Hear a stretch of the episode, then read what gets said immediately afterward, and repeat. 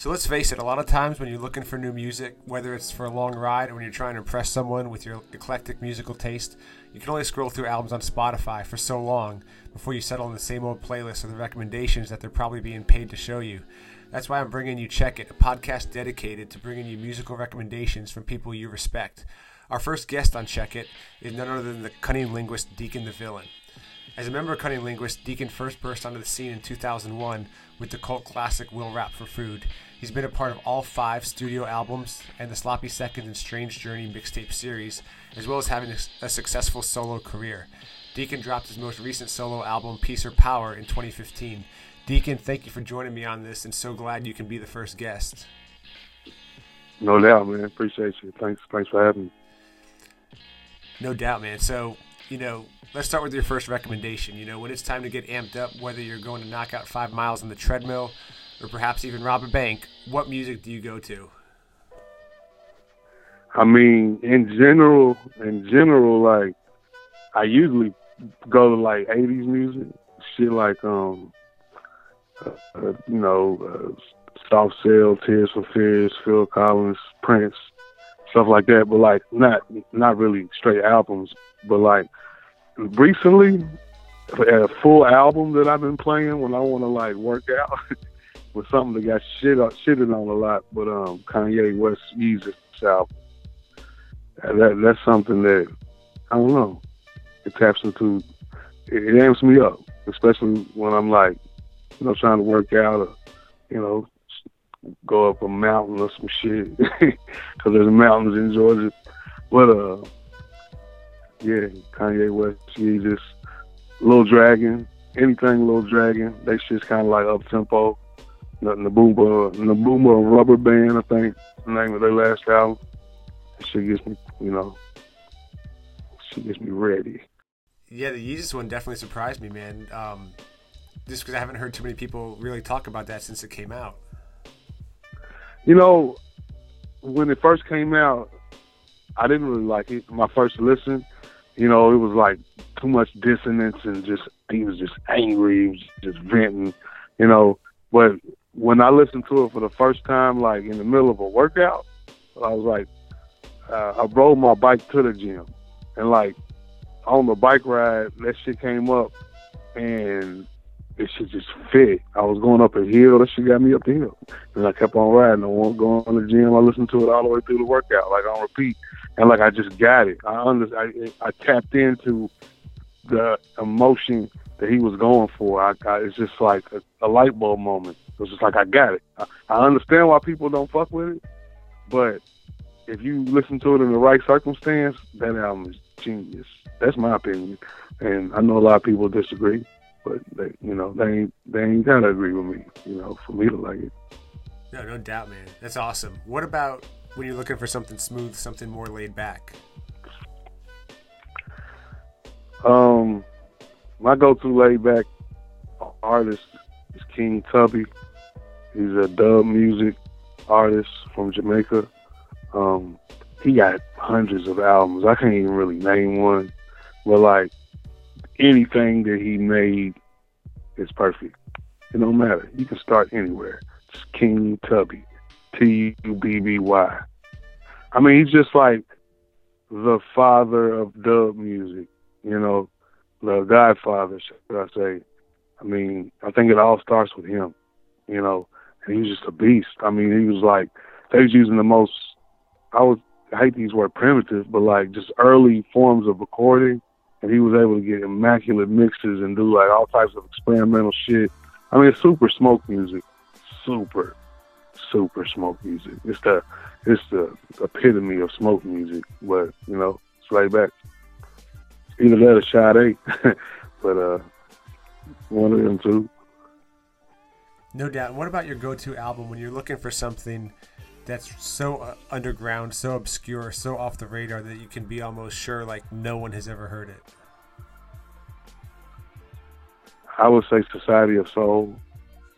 Um, it's uh, they, have an album called Brainchild, and for those who never heard of Society of Soul, Society of Soul is is basically Organized Noize, who is the production camp who produced pretty much all the early Outkast and Goodie Mob stuff. Um, uh, Big Rube, Rico Wade, Sleepy Brown, and CeeLo. You know, basically, um, I believe some uh, Ray Murray, uh, Peaches. Uh, it's just a collection of music, a collection of artists. Mister, if you, uh, they had a song called Blackberry Molasses. I mean, it's like a basically a collection of artists, but it starts with Organized Noize.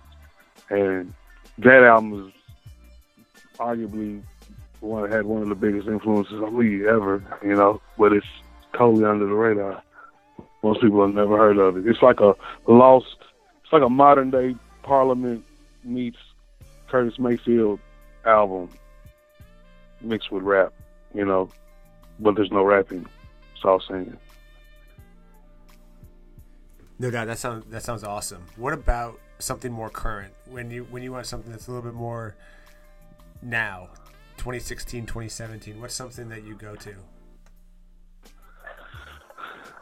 I like Childish Gambino's new album, but it ain't really representative of what's current. Uh, I like. Um, I mean, I feel like it's a whole bunch of cliche names I'm about to riddle off, like Kendrick, J. Cole, Crit, you know.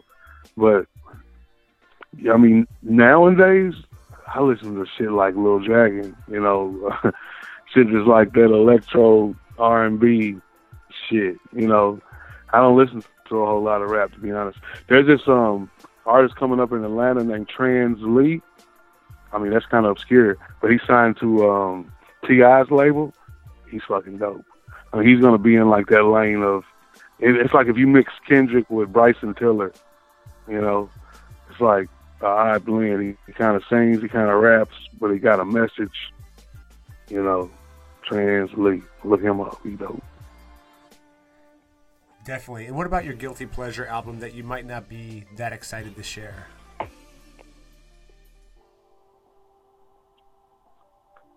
Um, guilty pleasure.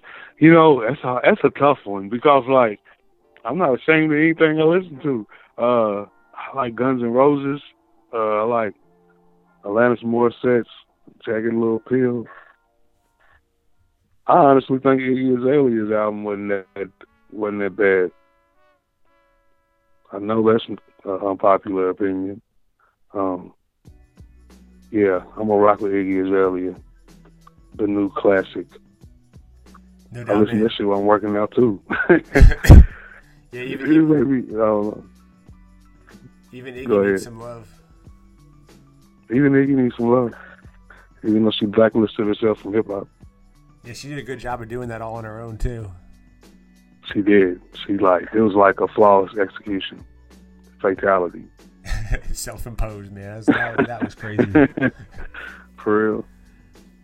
What about that classic album? Iggy's like my Iggy's like my album cover. It's self-sacrifice. Yeah, yeah, for sure. Uh,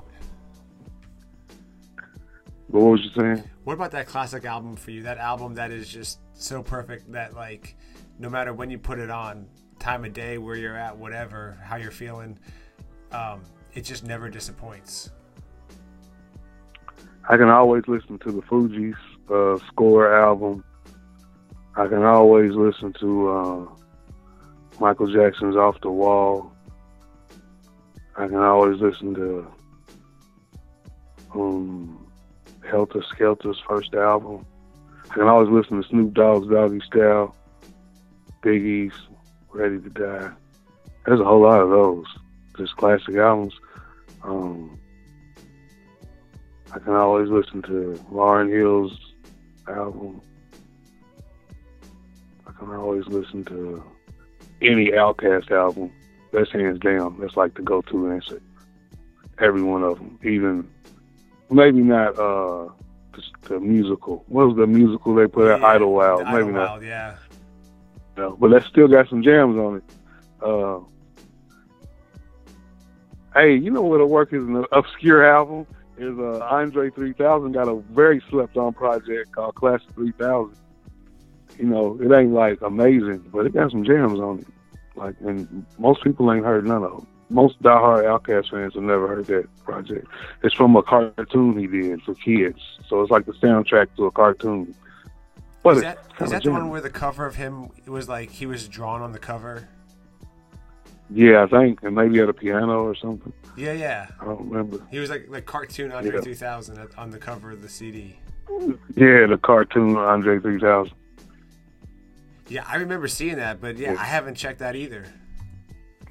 You should watch the cartoon. You could probably watch the, every episode on YouTube and hear the music and watch the cartoon. I mean, Andre does voices on, you know, does characters, different people from Dungeon Family. it's like a like a unknown little chapter of Dungeon Family history through that show.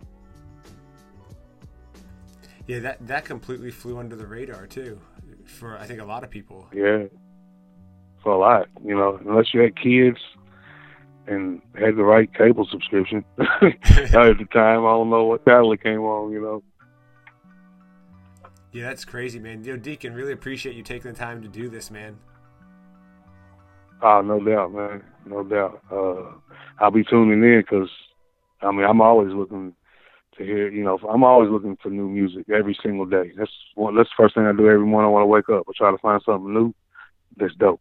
So, if this will help me find that, I'll be tuning in.